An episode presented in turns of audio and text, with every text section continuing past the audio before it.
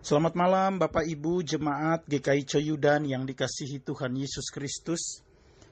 Kembali kita jumpa di dalam renungan petang hari Jumat tanggal 30 April tahun 2021. Setelah kita melewati seluruh kegiatan kita hari ini, saya mengajak kita untuk merenungkan firman Tuhan yang saya ambil dari Alkitab Perjanjian Baru, yaitu Kitab Kisah Para Rasul pasal 8 ayat 9 sampai dengan ayat 12. Namun sebelum kita membaca dan merenungkan firman Tuhan ini, mari kita berdoa memohon bimbingan Roh Kudus. Mari kita berdoa.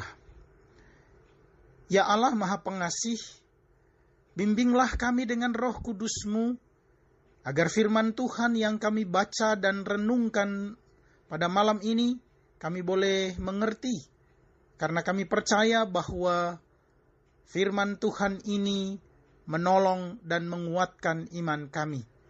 Berfirmanlah ya Allah, karena kami telah siap mendengar. Di dalam nama Tuhan Yesus firman yang hidup, kami berdoa. Amin. Kitab Kisah Para Rasul pasal 8 ayat 9 sampai dengan ayat 12, firman Tuhan berbunyi,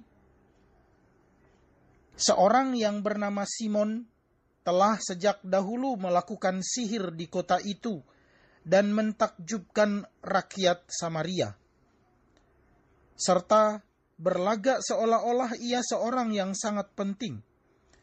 Semua orang besar kecil mengikuti dia dan berkata, Orang ini adalah kuasa Allah yang terkenal sebagai kuasa besar dan mereka mengikutinya karena sudah lama ia mentakjubkan mereka oleh perbuatan sihirnya.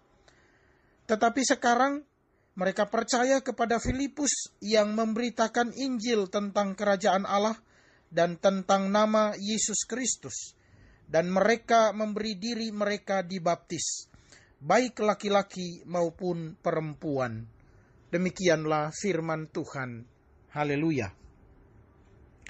Bapak Ibu Jemaat GKI Coyudan yang dikasihi Tuhan Yesus Kristus, tema renungan kita pada malam hari ini adalah jangan terpesona dengan roh sihir. Di tengah kondisi krisis yang melanda semua orang Samaria, selalu ada reaksi yang timbul dari orang-orang yang putus asa alias kurang iman untuk mencari keuntungan dalam bertahan hidup. Dukun, peramal, tukang sulap, dan tukang sihir menjadi tempat pelarian yang cepat dan sangat menjanjikan. Jadi, bisa dimengerti mengapa Simon si penyihir di Samaria ini berlagak seperti orang penting, bahkan sangat terkenal. Siapa juga yang mau cari gara-gara dengan tukang sihir adalah diaken Filipus. Didoakan dan ditumpangi tangan oleh para rasul sebagai tanda penyertaan Roh Kudus.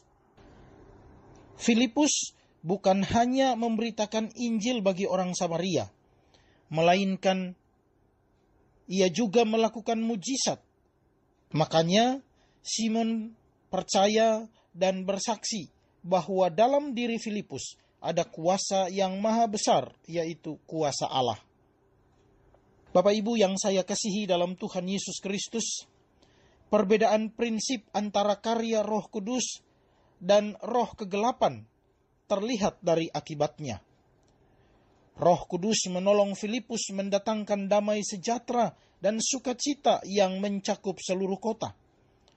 Sedangkan roh sihir atau roh kegelapan memakai Simon untuk menguntungkan satu atau segelintir orang saja dan membuat orang lain menangis.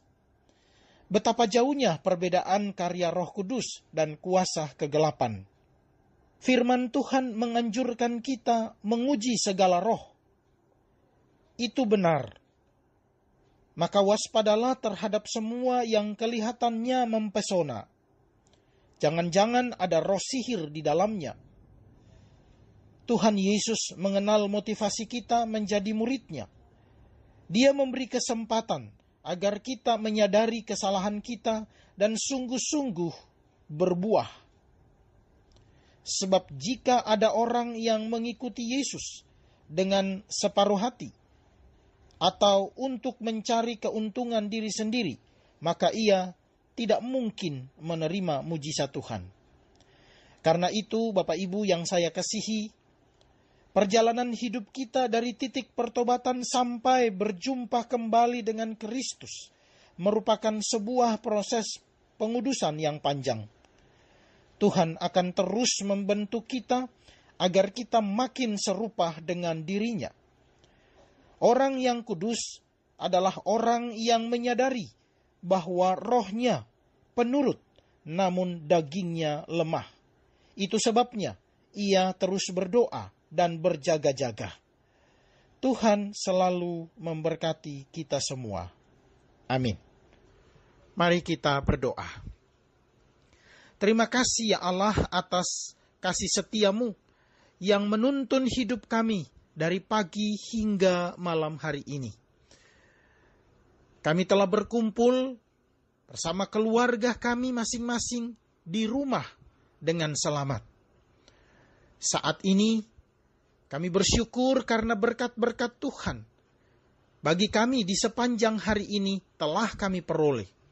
Ajarilah kami Tuhan untuk senantiasa berharap dan bersandar pada Tuhan. Bimbinglah hidup kami agar di setiap langkah kami, di setiap hembusan nafas kami, kami dapat percaya bahwa Tuhan memberkati dan menyertai hidup kami. Terima kasih ya Allah atas kasih setiamu yang telah menyelamatkan kami. Biarlah kami semua bersama dengan keluarga kami masing-masing. Kami boleh beristirahat dengan penuh syukur dan di dalam lindungan Tuhan kami boleh bangun pada besok pagi dengan selamat. Terima kasih ya Allah. Inilah doa kami. Di dalam nama Tuhan Yesus kami berdoa. Amin.